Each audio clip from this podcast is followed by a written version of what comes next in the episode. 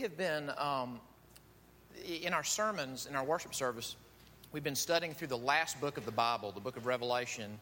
And this morning is the last installment in Revelation. So we are finishing that series this morning.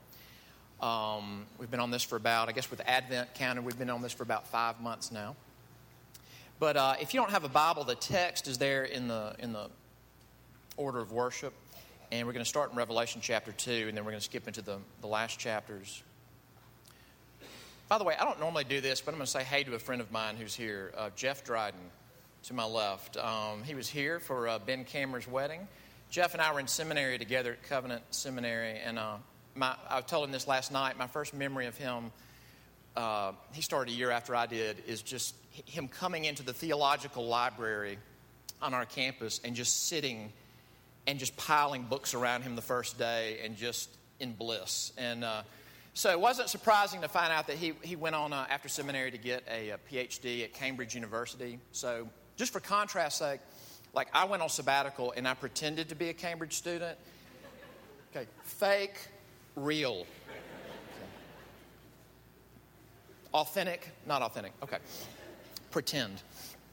But, um, but anyway, it's great to see peers go on and do cool stuff like that. And uh, after his doctorate, worked uh, at L'Abri in, in, the UK, and that's where he met Ben, and uh, is now a professor at, um, at uh, Covenant College. That's our denominational college, Lookout Mountain, Tennessee. So it's pretty great. So glad to see you. Um, again, Revelation, we're going to be uh, one verse of chapter 2, and then the last two chapters.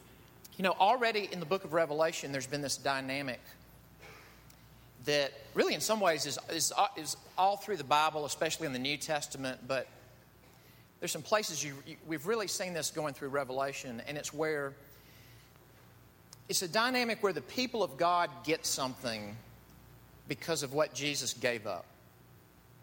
For instance, you know, we uh, in Revelation chapter four, you see the throne room of God. It's one of the great visions. It's really the, the first big vision after the letters to the seven churches. And at the end of that, uh, no, excuse me, at the beginning of that, Jesus, the voice of Jesus, is saying to John, Come up here. And you know, when we looked at that, we said, Why, why would a sinner be asked into that room? And the only answer is that the, the reason that any of us can go up there, go into that room, is because Jesus left it. Now, he went back in, but he had to leave it so we could go in um, all through Revelation, the people of God, and by that I mean just Christians, believers in Jesus Christ, have been called priests. How do normal people like us become priests? Uh, because Jesus became a sacrificial lamb. He became the sacrifice so we could become priests. Uh, we looked at this cup, this uh, cup that shows up in other places in the Bible. It's the cup of the wrath of God. And it's not the cup we want and how the scriptures say God's people get the cup of blessing. Why do I have the cup of blessing? Because God, Christ, took the cup of wrath and drank it for me. Just that dynamic over and over again. I'm getting something because of what He gave up at great expense, cost of His life. Well, we're going to get a, just one last biggie of that, of that kind of dynamic here at the end of, of Revelation. And just, I just want you to think about this. We're going to read the, not just the final chapters of Revelation, but we're reading the end of the Bible. It's the end of the Bible, and it serves the most ama- as a, the most amazing bookend to the first bookend of the Bible, and that's the Garden of Eden. When everything was right, and then this whole Bible where so much is wrong, and then what's the final bookend? Starting in Revelation chapter 2 beginning in verse 7. He who has an ear, let him hear what the Spirit says to the churches. To the one who conquers, I will grant to eat of the tree of life, which is in the paradise of God. Chapter 21, verse 5. And he who was seated on the throne said, Behold, I am making all things new. Also, he said, Write this down, for these words are trustworthy and true. And he said to me, It is done. I'm the Alpha and the Omega, the beginning and the end.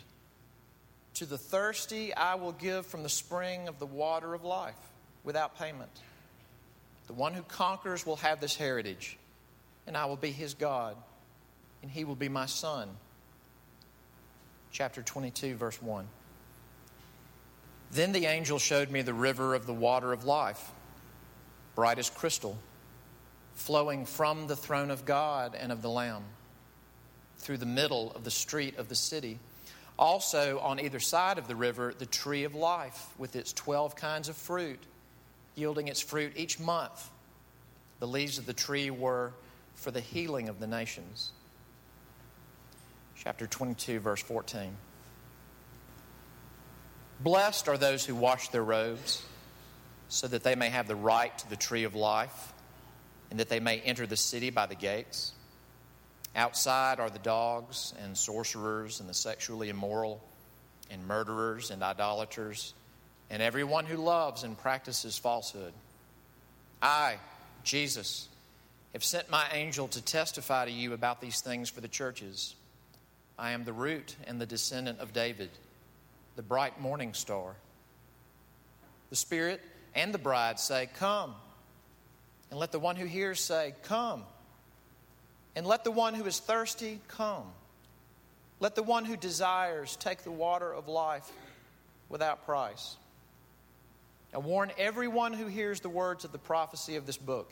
If anyone adds to them, God will add to him the plagues described in this book. And if anyone takes away from the words of the book of this prophecy, God will take away his share in the tree of life and in the holy city, which are described in this book. He who testifies to these things says, Surely I am coming soon. Amen. Come, Lord Jesus. The grace of the Lord Jesus be with all. Amen. Let's pray together.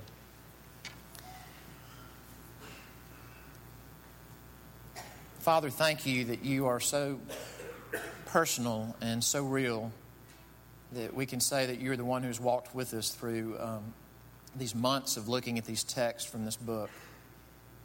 We know you always walk with us, but there's something about just being confronted with these visions and these images that are unnerving or that we don't understand or are confusing or are enticing, where we have felt the need for your help. And so thank you. Thank you for sustaining us. And please, just as we close this series as we, and as we continue to worship you, um, would you dig out ears that can hear? And would you tenderize our hearts so that they heed? And we ask this in Jesus' name. Amen.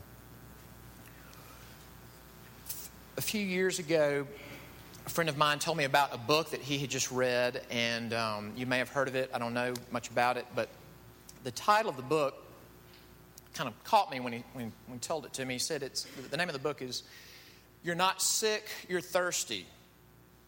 You're not sick, you're thirsty. And uh, as, as I understood it, the thesis of the book was that there's just an entire bundle of, of health problems that our, our culture is plagued with and that we medicate, we, you know, we're trying to address.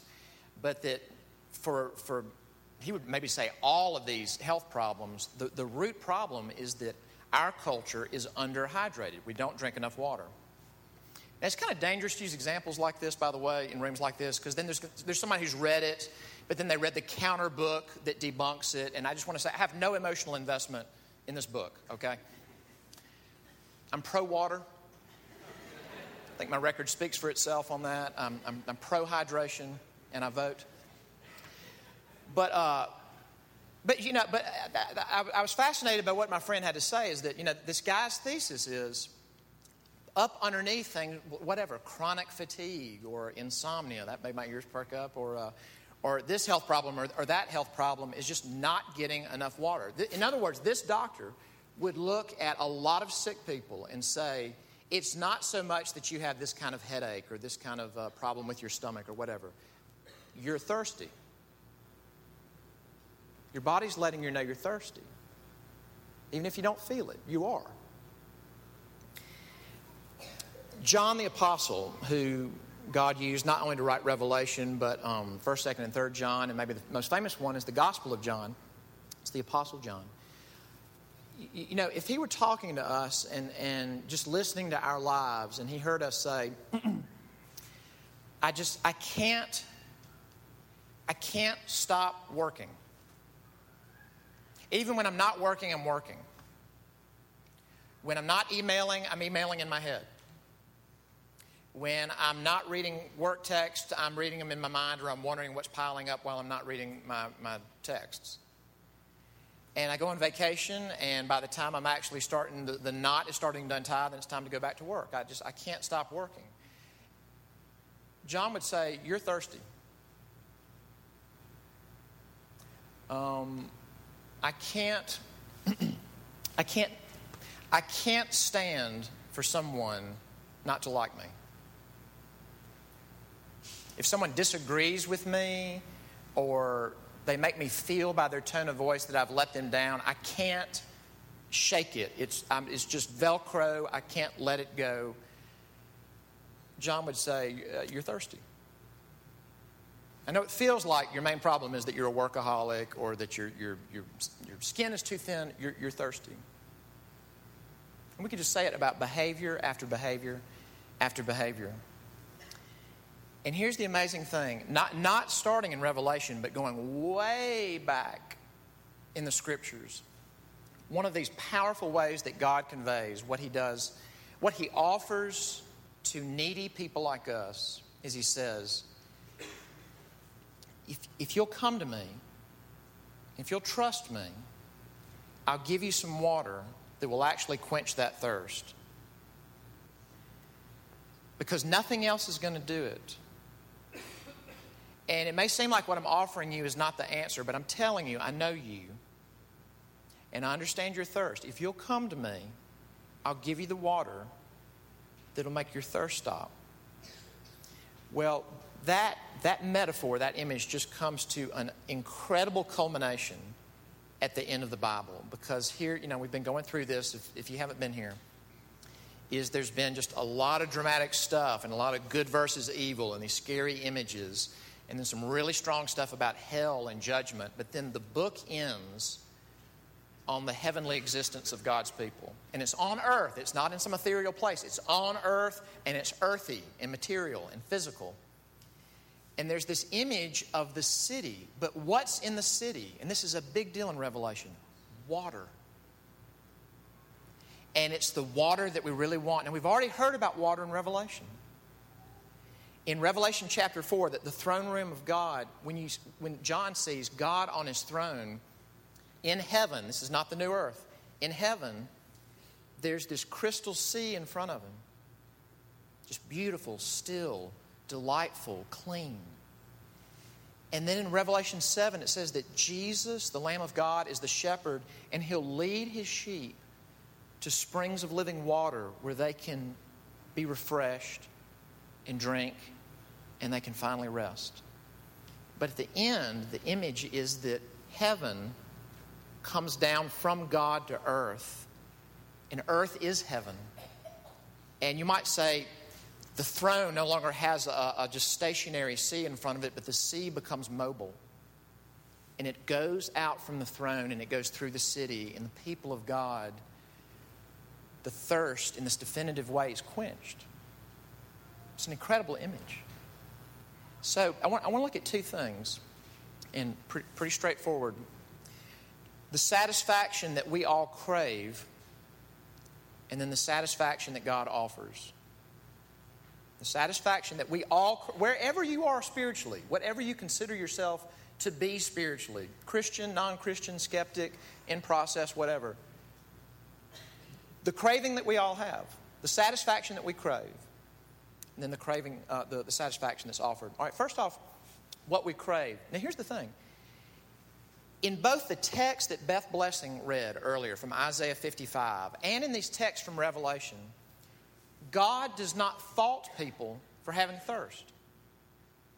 God doesn't say, you know, it, it's never enough, is it? I make this beautiful paradise, and you ruin that, and then I sustain you in the earth, and I make this amazing earth, and I send you prophets and apostles, and send my, you know, it's just, it's never enough for you. No. He says, I know that you're thirsty. And that's important. I want to stop there. The problem is not having a craving. In other words, whether this is from your past or whether this is you right now, if you have found yourself going, something's missing, you know, something's wrong. I, I, I, I like what I'm doing. I, I, like my work. I like my friends. I like where I live. Uh, and I know none of it can be perfect, but I, I like my life, but something is missing. God does not look at people and say, idiot, quit being such a malcontent. But here's, what he, here's the problem. He says, What are you going to do with that thirst? And there's an amazing passage about this. It's also from the prophets. It's in Jeremiah chapter 2. And in this little section in Jeremiah 2, God speaks. He doesn't speak to people, He speaks to the cosmos. He addresses the heavens and He says, Heavens, universe, be appalled at what I'm about to tell you. Here's the shocking verdict My people have committed two great evils. The first one is that they have forsaken me, the fountain of living waters. And just pause right. That's unbelievable. That God identifies himself as a fountain of the right water. So, evil number one, universe, they've forsaken me, the fountain of living waters. And number two, they have dug for themselves or carved out for themselves these cisterns, these wells that will not hold water. Be appalled, universe.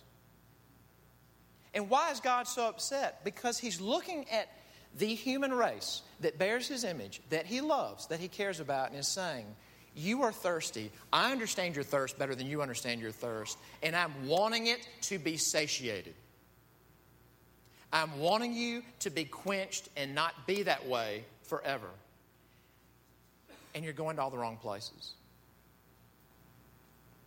Um, so many applications. We could zoom the camera way out and say, who are the first people that read Revelation?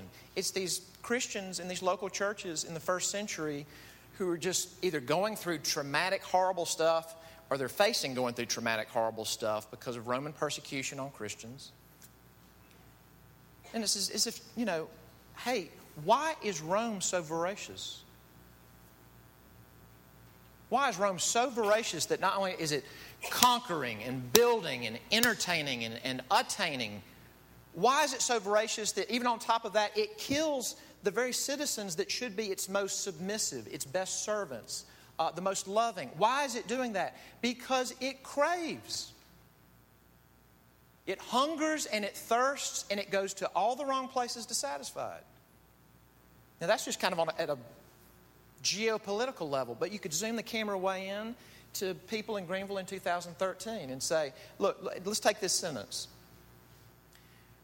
Why can I not refrain from why can I not refrain from my phone? And we laugh. And I'm pro phone. I'm pro water and pro phone. Solidly but where I, I can't not check it or it pings and I just hop to. And I'm not responding to people in my life that way. I'm not responding to the scriptures that way, but that thing makes a noise and I, I can't refrain. I can't refrain from sweets. And it's I feel stupid saying it, but I can't refrain. It's like life is so complicated and it's so hard, and there's so many things that wear me down. It's like this little oasis of I'm going to feel good for the next five minutes. Or I can't refrain from exercise. I can't not exercise. Or I can't refrain from alcohol. And just, just so we're clear, if you're visiting, I'm not a teetotaler, and I don't promote that. And I'm not going to war with you if you are. But there's a difference between moderate healthy usage and if I don't have my glass of Chardonnay at 5:30, things get dicey. Those are different. I can't refrain from that. I can't refrain from social media. And, and John, because of how he was taught and because of what he saw, would look at us and say, You're not abnormal, but you're thirsty. And you're drinking everything else. And when God's upset and looks at the universe and says, Do you see this? Be appalled. What he's talking about is you have dug out a well that will not hold water. You've dug an empty hole. No wonder you're still thirsty. So, what is the satisfaction that God offers? And here's the thing for the this is this is a whole pack of additional sermons, but let me just give a soundbite to it. God offers this satisfaction now. This is not all a future prospect. Jesus said, Look, if you're thirsty, come to me. Beautiful passage in John chapter 7 where he stands up at a feast, a feast, and says, Look, if you're thirsty, come to me. But we experience that as perishable people. We experience that in some ways to a limited degree, not because the water has a problem, the water is beautiful, but we're still fallen. You know, we sang a hymn last week that, uh, called uh, Emmanuel's Land, or The Sands of Time Are Sinking. And there's a, there's a verse in there that says this it says, um, O Christ, He is the fountain, the deep, sweet well of love. The streams on earth I've tasted, more deep I'll drink above. In other words, when I get to the full satisfaction that awaits me in the new earth, it's not going to be different water. It's just that I'm going to show up as an unfallen person with unfallen people and finally delight in it the way I'm supposed to. The earth will be what it's supposed to, we'll be what we're supposed to, and finally, this water can be to me what it ought to be. The vision that God gives, this is just incredible, takes us all the way back to the Garden of Eden. Um, if you look in Genesis chapter 2, two of the very first things that are said about the Garden of Eden, you don't get a ton of details about it. But one of the first things that's said is that right in the middle of all the trees, says he's all these pleasant trees that God put there for man's enjoyment. But the one in the middle is not the tree of the knowledge of good and evil. And that's the one that got us into trouble. But right smack dab in the middle of the Garden of Eden is the tree of life. And then, virtually, the next thing that's said about the Garden of Eden is that from the Garden of Eden flowed this massive river that watered the garden. In fact, it was such a, don't think little tributary, but, but something so massive that it branched out and became four more rivers. How did it form in a garden? God just made it that way.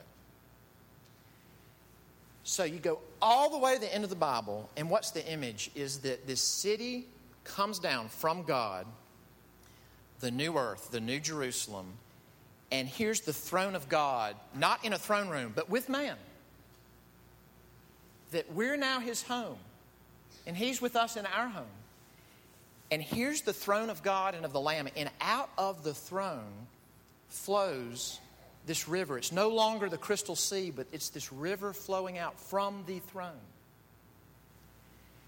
And it's that perfect water and it says on both sides of the river. I don't even understand that. Is this tree? And which tree is it? It's the tree of life. It's, it's the tree that after Adam and Eve sinned, to protect them, he told an angel, Guard the garden, do not let them to the tree of life. Don't let them persist in the condition they're in. But now, there's the tree of life. Why is it so important that that river and the tree are in such close proximity to the throne of the Lamb? Why is that so important? Did, uh, did you read the reflection on the front of the bulletin? I, this week, uh, we had finished working on the bulletin. Literally, I had just emailed it to Brittany did that, got that off my to do list, got on Facebook. And the first thing I saw on Facebook, a friend of mine had posted this stanza. And I clicked back over to Brittany and said, Put this on the front of the bulletin. Because I could not believe, I could not believe how this fit. This is from a 17th century poet, George Herbert. And he's writing this from Jesus' point of view. And what does he say? Not just from Jesus' point of view, but Jesus on the cross, looking at the world. Oh, all ye who pass by, behold and see. Man stole the fruit, but I must climb the tree. The tree of life to all, but only me. Was ever grief like mine? What, what's, what's George Herbert saying? He's saying that the only way that we can have the tree of life, and here's the dynamic again, is if Jesus has a tree of death. And if that sounds like kind of rhetorical judo, the Apostle Paul in Galatians 3 said the only way that we could be redeemed from the curse of the law, and that word curse goes all the way back to the garden. The only way that we could be redeemed from the curse was for Christ to become a curse. How did he become a curse? Galatians 3:13 says he was hanged on a tree. In Old Testament law it said if you're hanged on a tree, your status is that you're cursed. He goes to a tree of death so we can go to the tree of life freely. And so picture what's, what awaits the people of God. And again, who are the people of God? Is it the good people? Is it the always consistent people? The people of God are those who trust Jesus Christ and say, I'm taking you at your word that if you drink that cup of wrath for me, I can have the cup of blessing. I don't even understand it all. I'm taking you at your word. If you went to that tree of death and cursing for me, that I can go to the tree of life. Those are the people of God. What awaits us? And these images are unbelievable. The drinking of the water, maybe jumping in the river and swimming in it and drinking it. And finally knowing no shoe is going to drop my body is clean, and my mind is clean, and my emotions are. I feel the way I'm supposed to feel. You know, it's crummy not feeling good physically. And many of you have had deep experiences with that and have them right now. But it's crummy feeling bad emotionally. My body, my emotions, my thinking, the way I reason, the way I process, how I feel about myself, how I regard God, the way I treat other people, I'm washed and I'm quenched, and it's not going to be snatched away from me. And this tree, you know, it, sa- it says in chapter 22, what's the tree for? The tree is for partaking of, it's not just a food image, it's like a medicinal image, the leaves and the fruit. It's for the healing of the nations. I mean, think about this. Think about, you know, so much of the growth of the church is where, where we are not. Think about, let's say, a 50 year old Christian woman in Rwanda and so let's say that when there were just these, these atrocities happening, not that it's an easy place now, but when, when there was genocide and atrocities a couple of decades ago, and she was maybe, uh, you know, in her 20s or 30s, and she saw things that she cannot get out of her mind. You know, you, you could, you could medicate her, you could put her through therapy, you could pray over her, and, and that could lead to a lot of benefit and flourishing. And if she doesn't have that, God takes care of her anyway. But there are just things she cannot get over. And it's the image of she from Rwanda, she goes over and she takes of the tree and she eats. And she's healed. Now, it's not like unhealed people go to heaven, but it's, it's an image. You know the song Just As I Am? The one that they always sang at the end of the Billy Graham Crusades, if you watched any of those on TV. I, never thought about this before. There's a, there's a stanza, I've sung this a bunch of times, and I never thought about it like this because this sounds like Revelation 22. He's talking about what's my natural condition is that I'm poor and wretched and blind. What happens when God gets me to Christ and I get from Him all that God intends for me to get from Christ? And the way the, the songwriter describes it is sight, riches, you know what the third one is? Healing of the mind. All the regrets and all the bad memories and all the anger and all the things that we saw that we didn't need to see, and all the things that we experienced that we did not need to do, is healed. And my body's healed. I'm healed. It's the tree of life that God intended for man from the beginning is given back to him.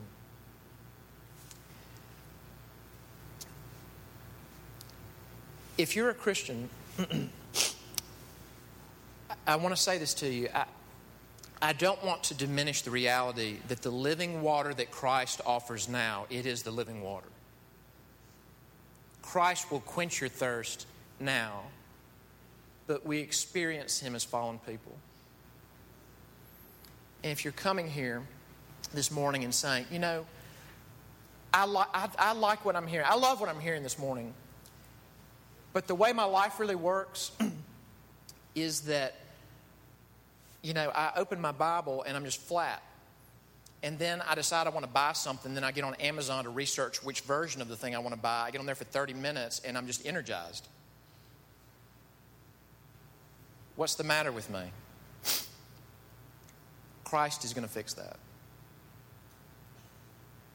And I don't want to give us a pass on neglect of the word or prayer or, or any of those means that he works through, but I just, the good news is he's going to fix that. Um, the last thing I want to say is this this book of Revelation, did, did, what, is, what is the parting note of the Bible? It's, it's a chorus of voices. It's God and the church and, the, and the, the, the new heavens and the new earth saying to people who are thirsty, Come. Come on. And I want to I want to say it yet one more time before we wrap this book up. If you're here and either you know that you're not a Christian or you're not sure.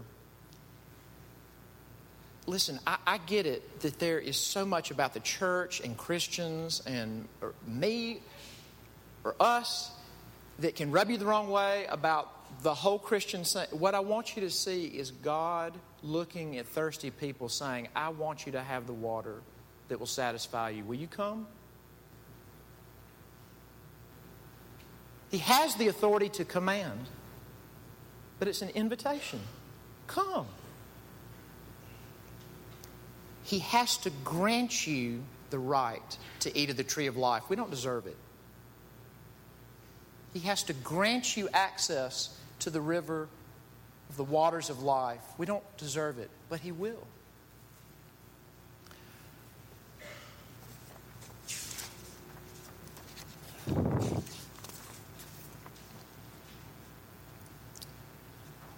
The Spirit and the bride say, Come.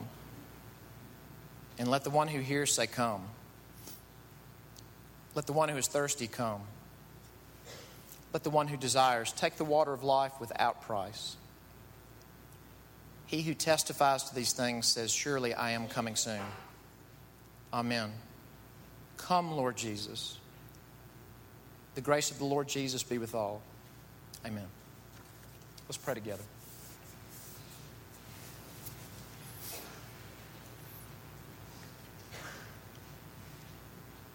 Oh, Father God, this is good news.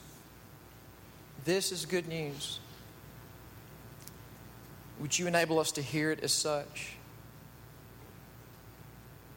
Lord Jesus, you who let yourself be thirsty at a well, so that a woman with multiple husbands and a man who wouldn't commit to her would stop being thirsty. You who let yourself be thirsty so she wouldn't be thirsty.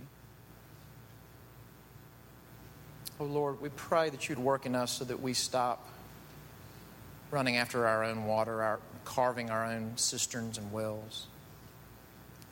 Whether we're doing so as people who know you or who have never known you, draw us to the Lamb from whom comes the living water and give us the tree of life. And we ask this in Jesus' name. Amen.